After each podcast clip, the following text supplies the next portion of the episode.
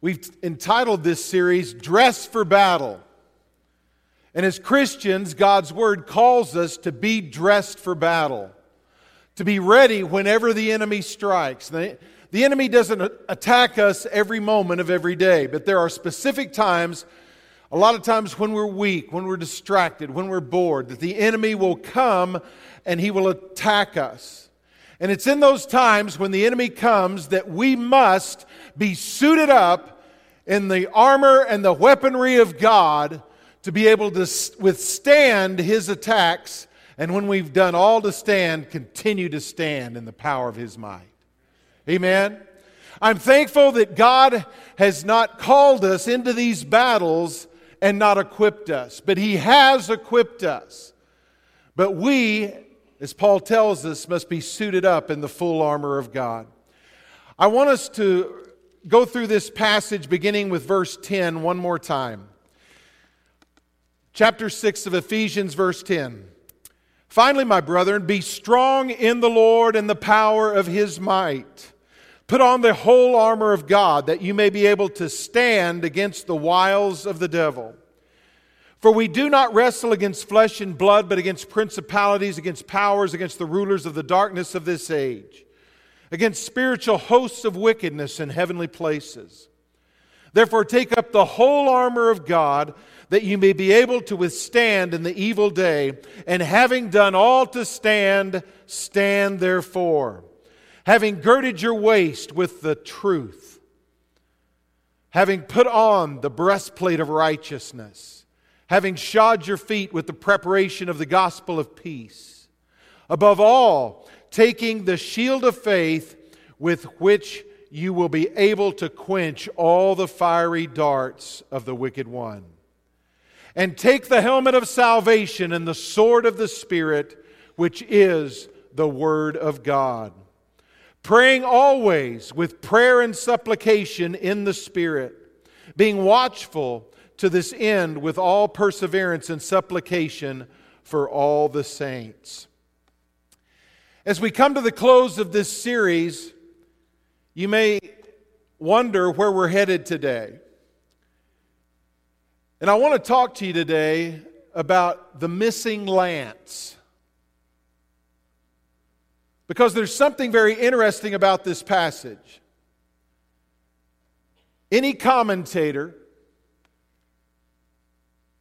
that comments on this passage will tell you that in Roman history there were 7 pieces to the armor and weaponry, not 6. Yet Paul seems to stop at 6. And that's confusing for us because we want to know, well, why did Paul say put on the whole armor of God and then leave a piece out? Well, if you look at this passage, it's not mentioned specifically, but I believe there's a good possibility Paul was thinking about the Roman lance when he goes into verse 18. And that's what I want to look at today. What does verse 18 say? Verse 18 says, praying always with all prayer and supplication in the Spirit, being watchful to this end with all perseverance and supplication for all the saints. Now, many people are puzzled by that, and I mentioned that a moment ago. Because the lance was a strategic part of the Roman soldier's weaponry. He needed his lance. And if you study the ancient Roman lance, you will discover that it changed over the years, that there were different lengths and different sizes, and some of them were very, very long, some of them were short. And so they varied in many ways. They varied in their design on the head of the lance.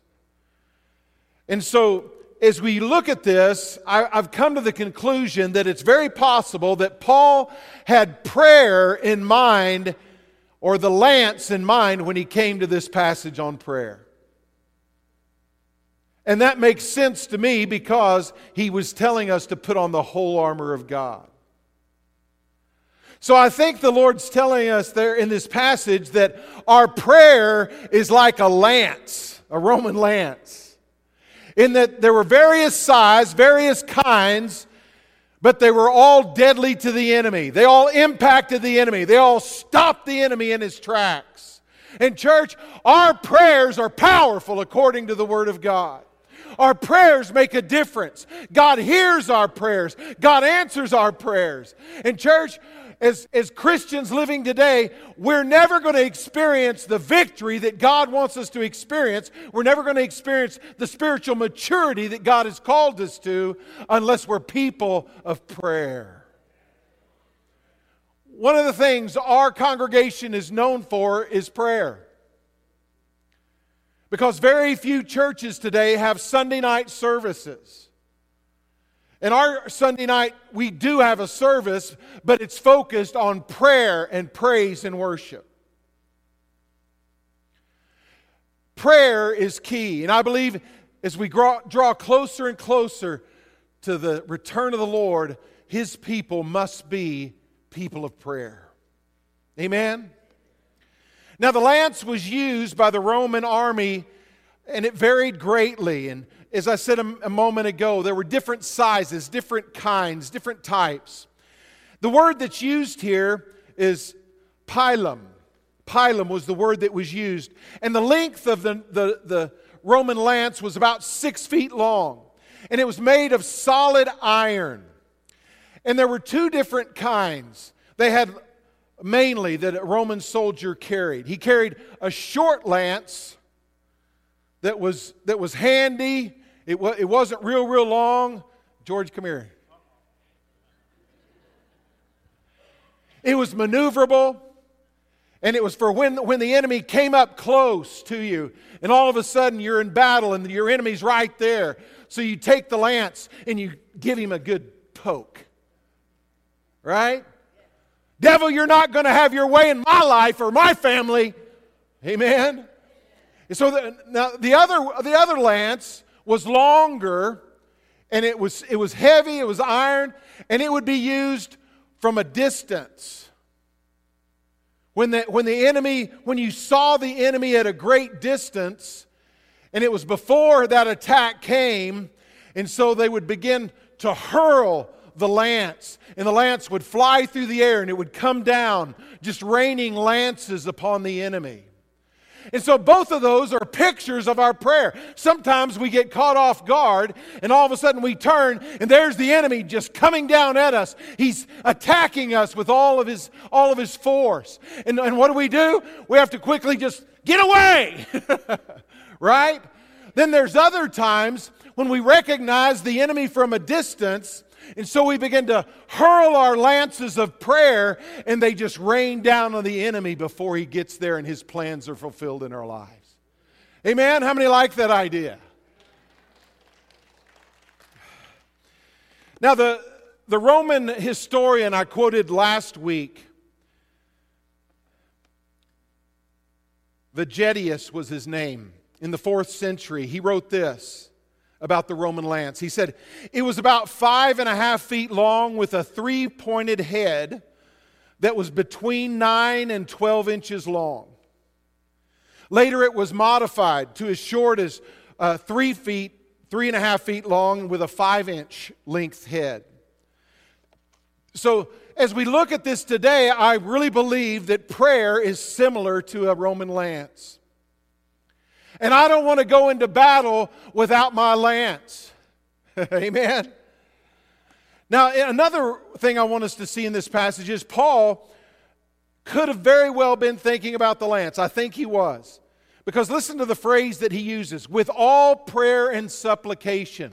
With all prayer and supplication. In the Greek, it's better translated with all kinds of prayer. There are various kinds of prayer, church. Aren't you thankful for that? And just as there were different type of lances, there's different type of prayer.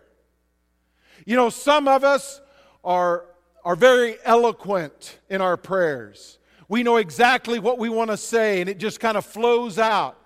And I enjoy hearing people pray that just have that gift. But you know what? There's others of us that aren't very eloquent, and we just kind of, spit out our prayers as we can.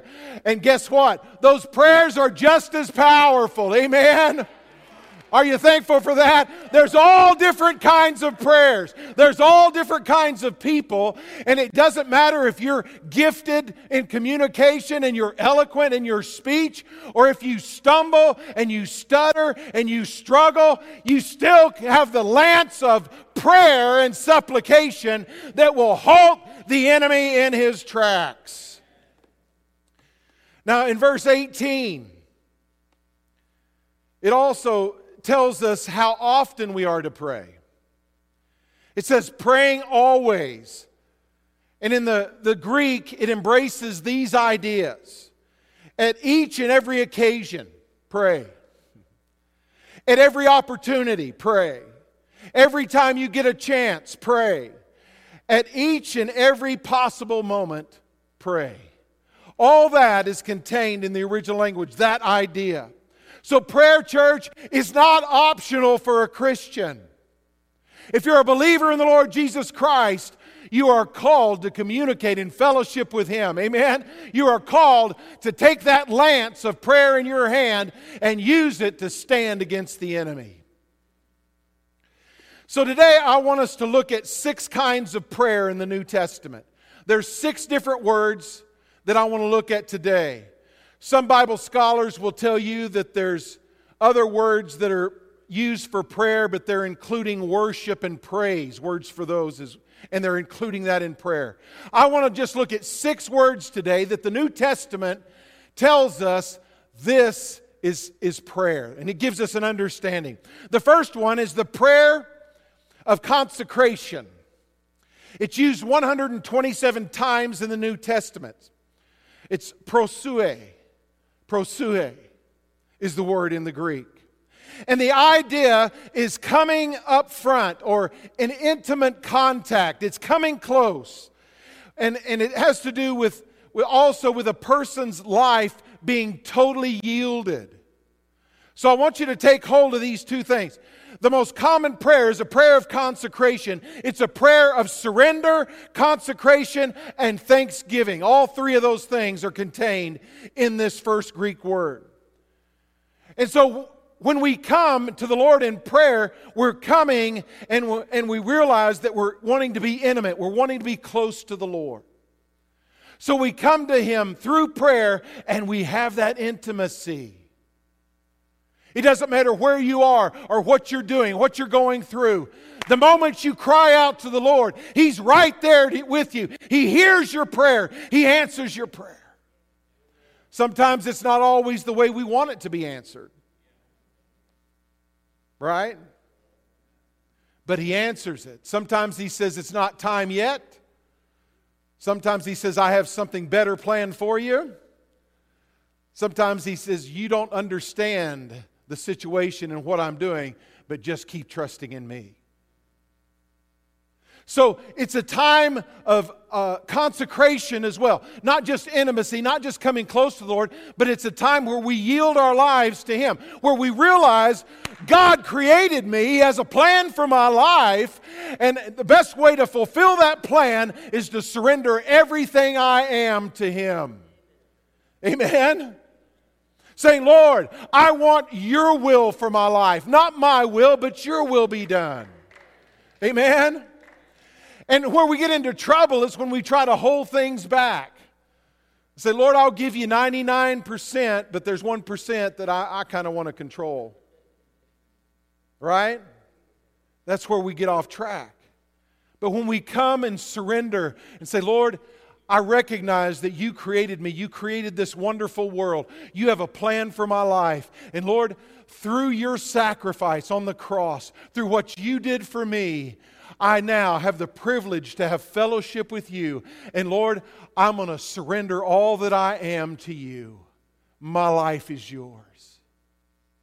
Years ago, I did that, and I never dreamed that I would leave Fort Worth, Texas, and end up in Alaska. But I was serious, and I said, God, I'll go wherever you want me to go and do whatever you want me to do. And He called me into ministry And the first thought was, Lord, I can't do that. You don't understand, Lord. That's something I can't do. But I surrendered. I said, Lord, you're going to have to do it in me because I certainly can't do it. But all through my life, it's wherever you want me to go, whatever you want me to do, Lord. And I'll tell you, church, I've been blessed. I wouldn't have it any other way because it's His plan, His guidance, His direction for my life. It also has to do with the idea of thanksgiving. Now, there's another word in the Greek for a prayer of thanksgiving, but this first word here, prosue, has to do with consecration, where we're surrendering everything because of what God's done for us. Amen? That's the idea. We're thankful. I'm not the same anymore. Hallelujah. My sins are forgiven, and I have a relationship with God. He has forgiven me. He's cleansed me. The Bible says I'm the righteousness of God in Christ Jesus. And because of what God has done for me, He gave His only begotten Son who died on the cross for my sins, that I might have that relationship. And on the third day He rose again, and He's ascended into heaven at the right hand of the Father. Because of that, Lord, I just thank You. Every moment of every day, I have a thankful heart. The second word is a prayer of petition. Diasis is the Greek word, diasis. This was used in the New Testament about 40 times. And it's taken from a Greek word used to describe a need or a want. It's a picture of a person that has a need or desire in his personal life. And it almost always portrays a cry for help. Has anybody ever needed help? Jesus is there. Amen. And this type of prayer is saying, Lord, help!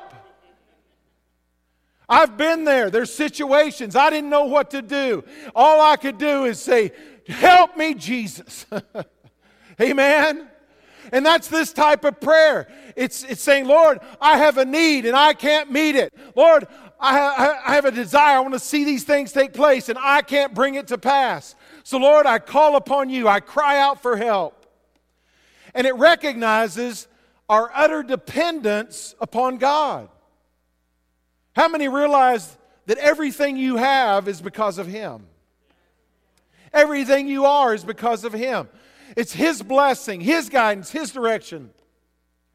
This morning, I received a message that a dear friend from Wrangell, who was several years younger than I am, passed away of pancreatic cancer.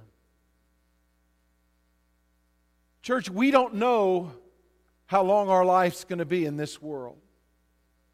We don't know when we're going to take our next breath. We don't know when our last beat of our heart's going to take place.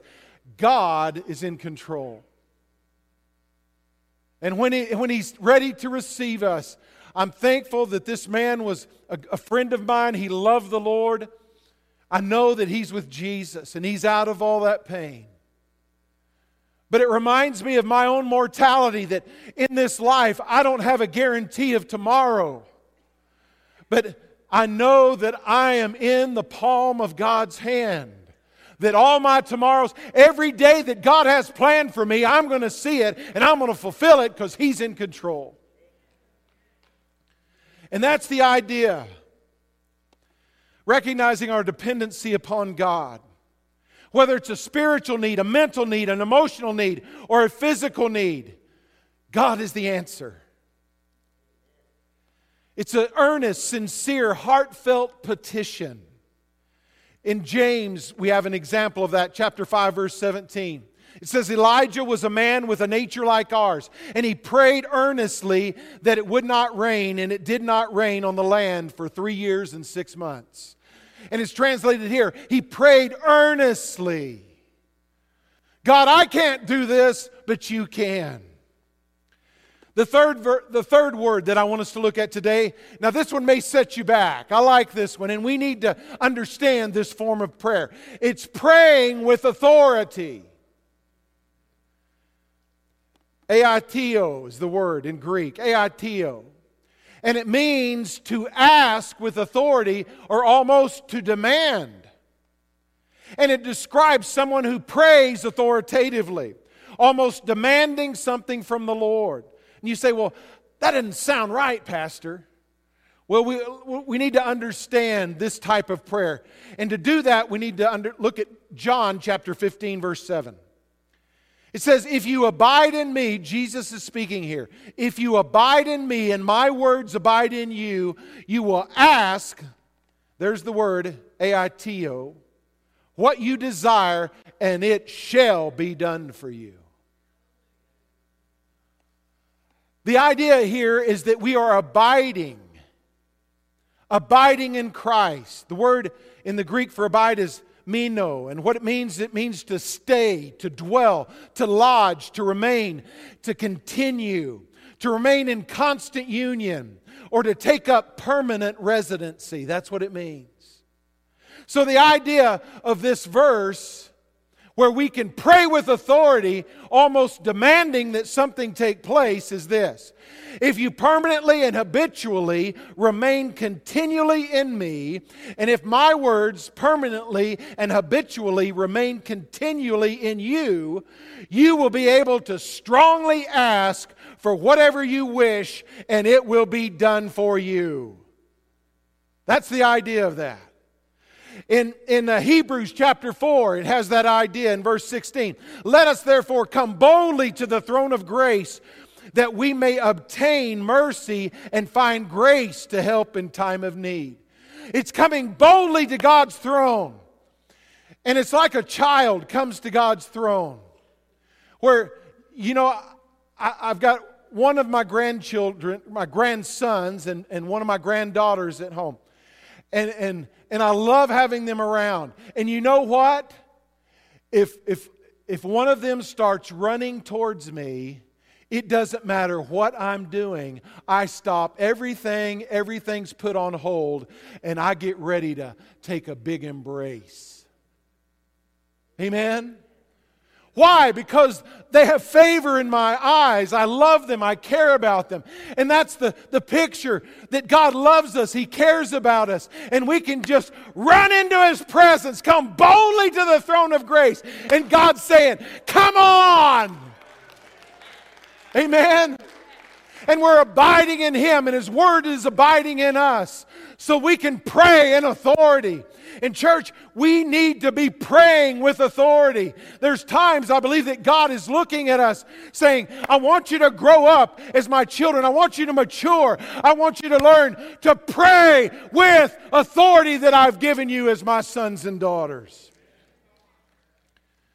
Aiteo is also found in 1 John chapter 5, verse 14.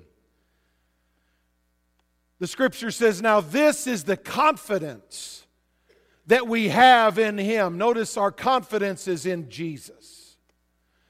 That if we ask anything according to His will, He hears us.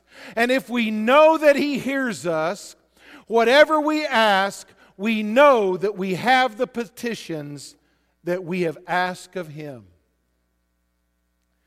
So this type of prayer and authority has to do with the fact that we know that we're living in God. We have that relationship. He loves us. He cares about us.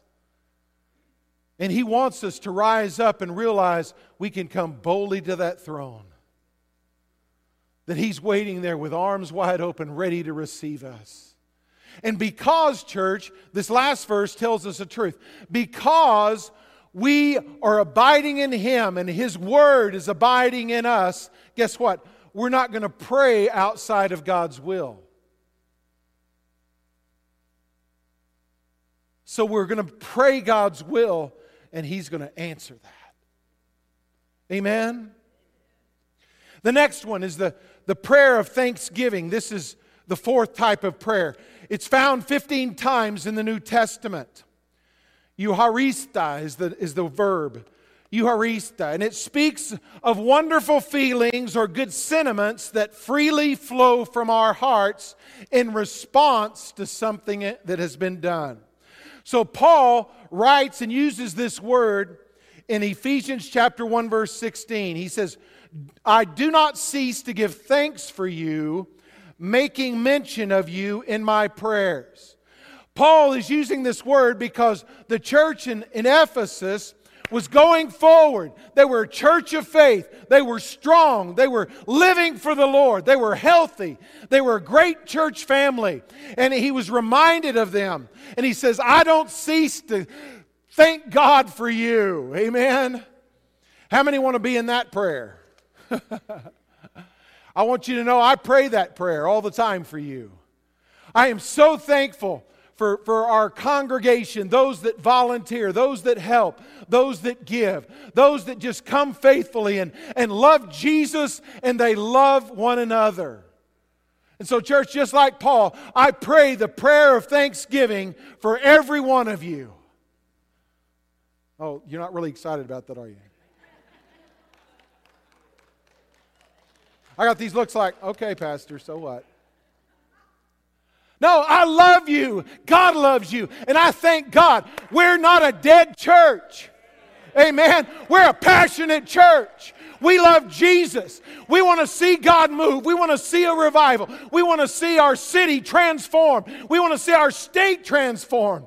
We're not just coming to twiddle our thumbs in church. We're coming because we're on fire. We love Jesus. We love His Word. Amen.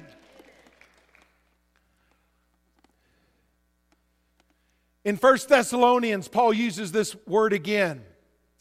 Chapter 5, verse 18, he says, in everything give thanks, for this is the will of God in Christ Jesus for you. So in every situation we find ourselves. Now, church, this doesn't mean that God wants you to say, oh, Lord, I just thank you, Jesus. My car broke down this week. I thank you, Lord, my dog just passed away. I thank you, Lord. No. But in the midst of those things, in the midst of life, in the midst of struggles, we can still say, thank you, Lord. I know that even though my car broke down and I don't have the finances in the bank, Lord, you're going to provide for me because I'm your son. I'm your daughter. Amen? Lord, even though my precious puppy went to be with you, Lord, I hope. And that's a whole theological study, but I had a pastor walk up to me one time and he said, I can't imagine heaven without my Great Dane.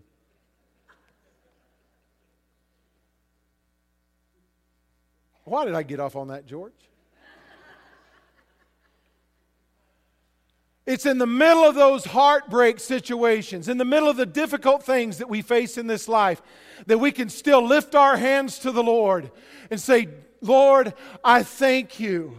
I thank you that your presence is with me. Your spirit comforts me. Lord, that whatever I'm facing, whatever I'm going through, you are still God on the throne, and I've read the end of the book, and we win.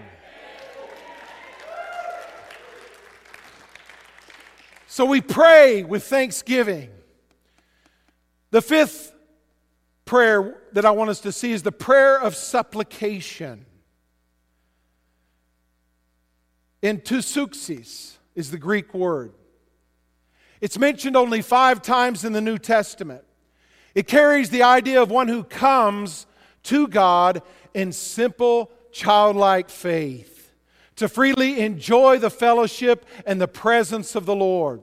It literally means to fall into or to happen upon. It's not where we're having to strive. It's where that God loves us and He's just waiting for us. And we just come with childlike faith saying, God loves me. He wants to see me. He wants to embrace me. That's the idea of this prayer. How many of you have ever prayed and you've gone into prayer and it wasn't asking God for anything?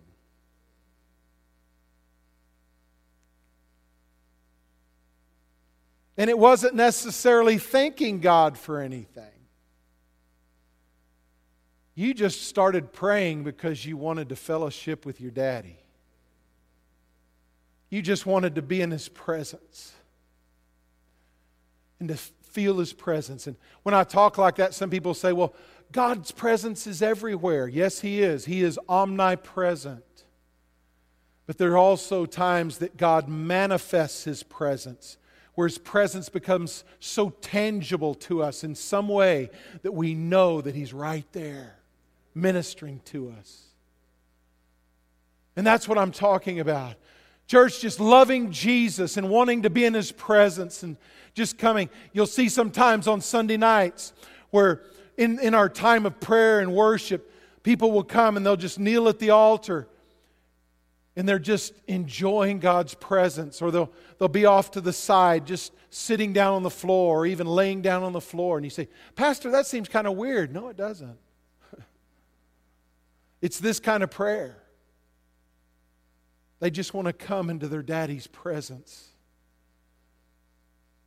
Not striving, just enjoying that peace, that love of God, enjoying His presence in their lives. It speaks of an intimate prayer, a special time of prayer, where God showers us with His love and fills us with the knowledge of His acceptance. It carries the idea of a love relationship where you know that what's been promised by God to you, and you don't settle for anything less. Finally, the prayer of intercession. The sixth word here, it's only used one time in the Greek. It's a long word, it's not easy to pronounce. Hooper inon Tangkano is the word. It's found in Romans chapter 8, verse 26. The verse says, likewise, the Spirit also helps in our weaknesses, for we do not know what we should pray for as we ought, but the Spirit Himself makes intercession for us with groanings which cannot be uttered. Notice who's doing the work of intercession here. Paul says that the work that's being done of intercessory prayer is being done by the Spirit. It's not being done by us. And the word literally means here to fall in on behalf of someone else and to rescue them. The idea of this word is powerful. George, I need you again. Okay, jump in the well, fall down. Okay, and holler, help. Help. Pastor Milt, help. Pastor Milt, help. I can't hear you. Help. Okay, that's better. The idea of this word is that we're crying for help. We're in a situation where we can't get ourselves out of it. There's no hope. We're deep down in a well. There's no way out. And the Holy Spirit comes alongside us as if He's lowering Himself down into the well, and He's helping us up and rescuing us and getting us out of the situation.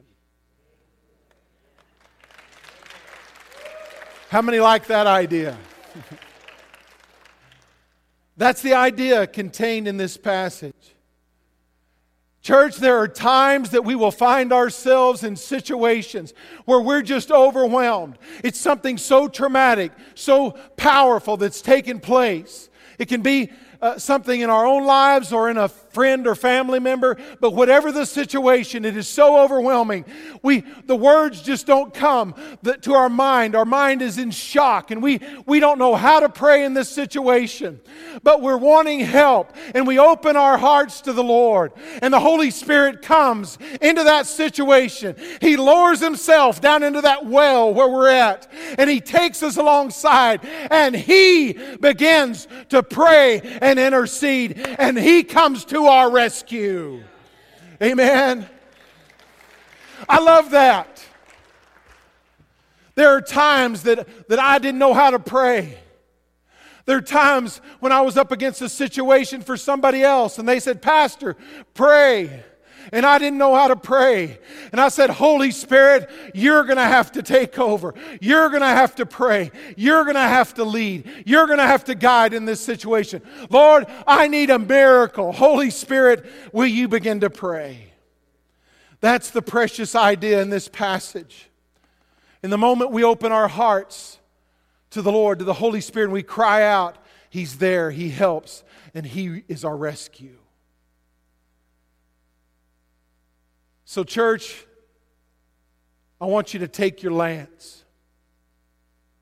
It may be a short lance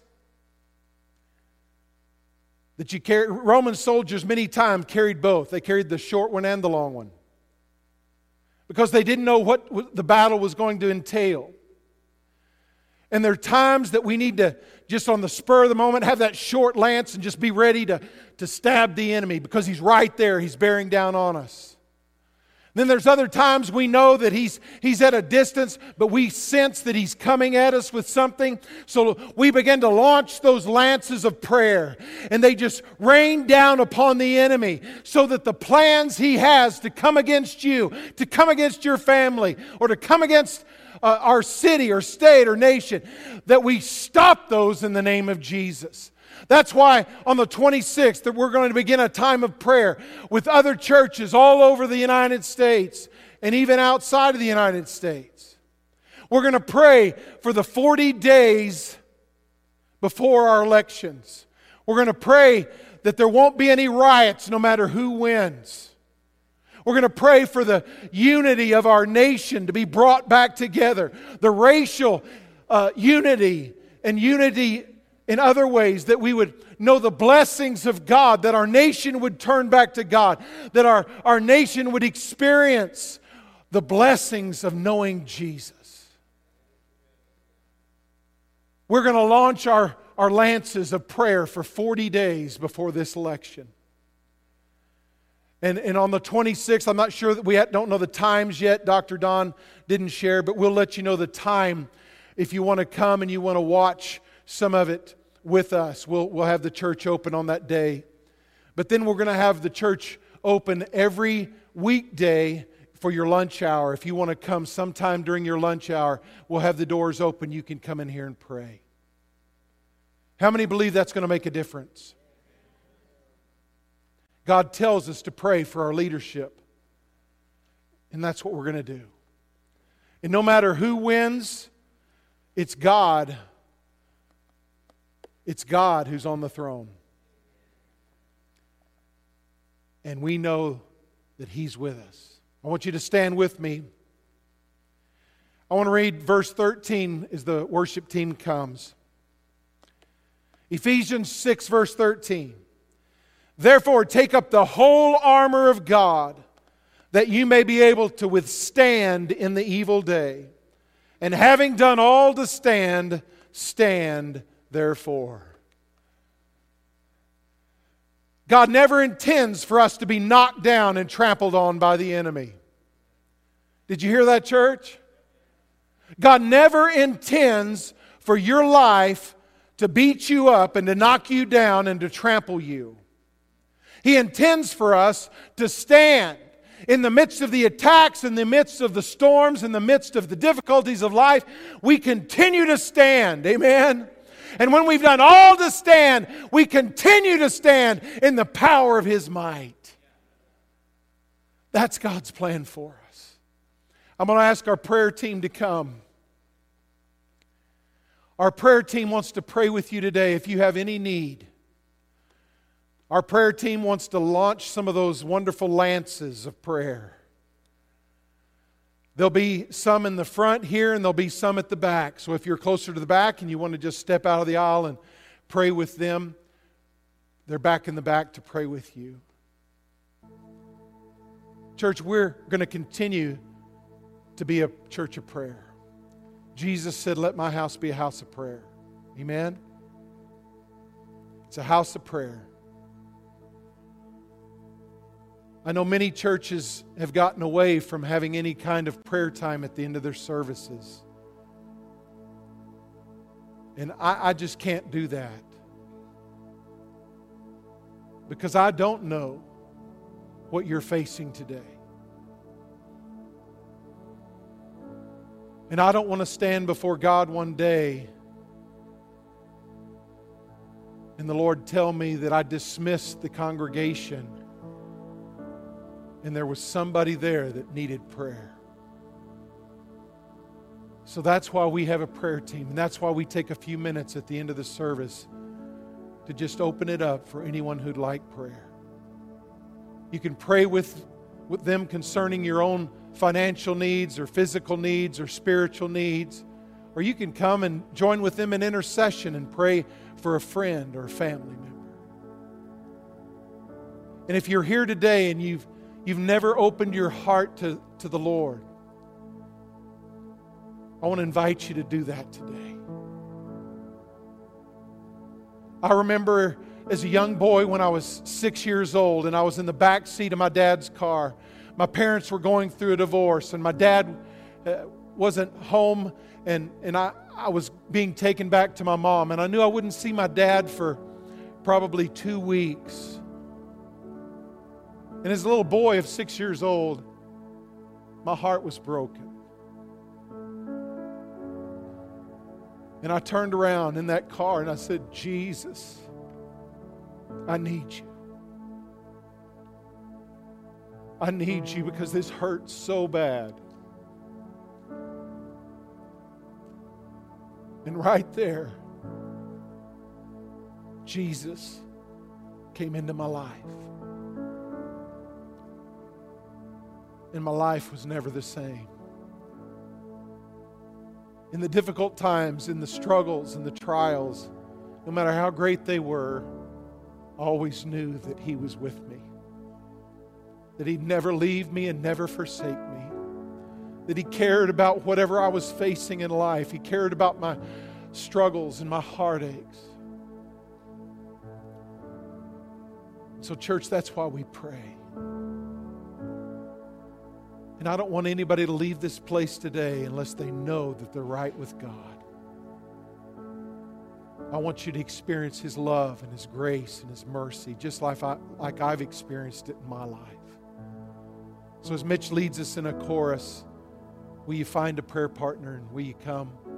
If you have any need today, we're just going to spend a few moments in prayer.